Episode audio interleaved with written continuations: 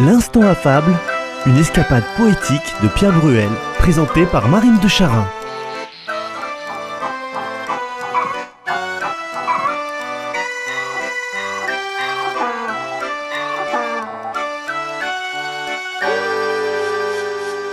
Livre 7, fable 6, La cour du lion.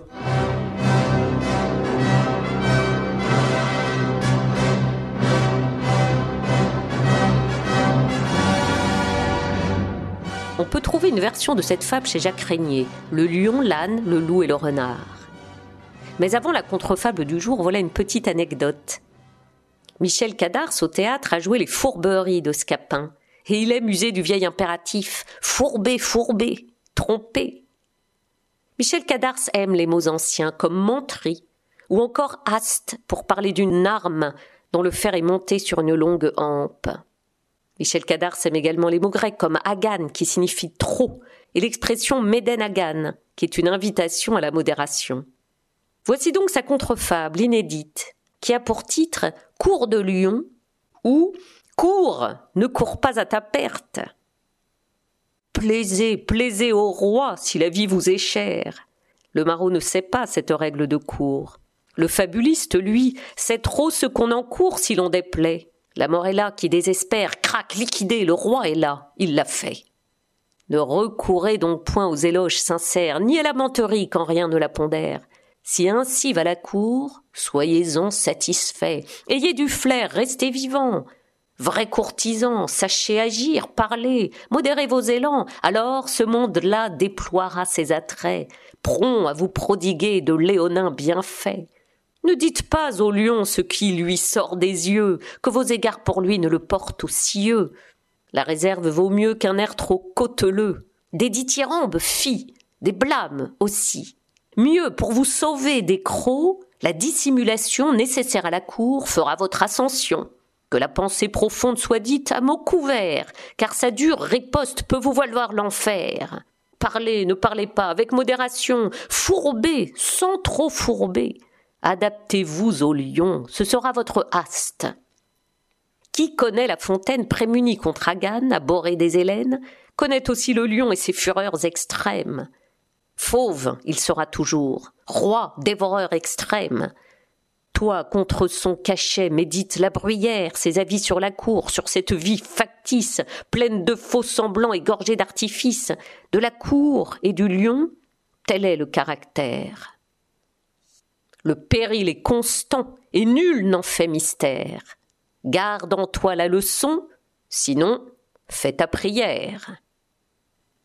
Avec la fable de La Fontaine, nous rencontrons le personnage principal, le lion, salué par ce titre léonin, Sa Majesté lionne.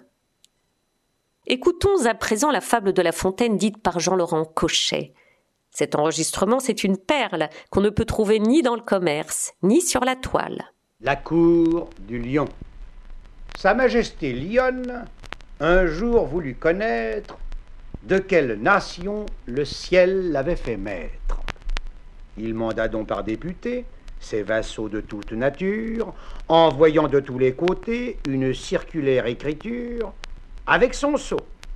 L'écrit portait qu'un mois durant le roi tiendrait cour plénière dont l'ouverture devait être un fort grand festin, suivi des tours de fagotin.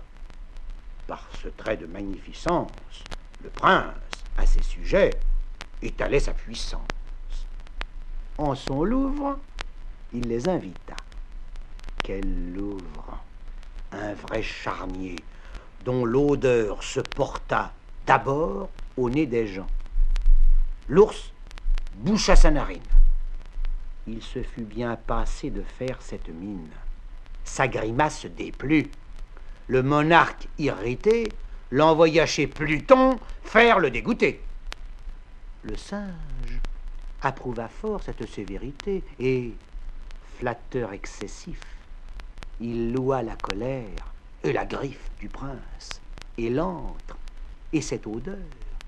Il n'était ambre, il n'était fleur, qui ne fut aïe au prix, sa sotte flatterie eut un mauvais succès et fut encore punie.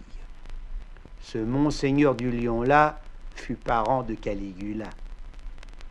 Le renard étant proche, Or ça, lui dit le sire, que sens-tu? Dis-le-moi, parle sans déguiser.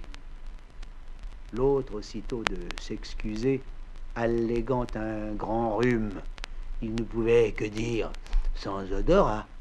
Bref, il sentit. Ceci vous sert d'enseignement. Ne soyez à la cour, si vous voulez y plaire, ni fade adulateur, ni parleur trop sincère. Et tâchez quelquefois de répondre en normand.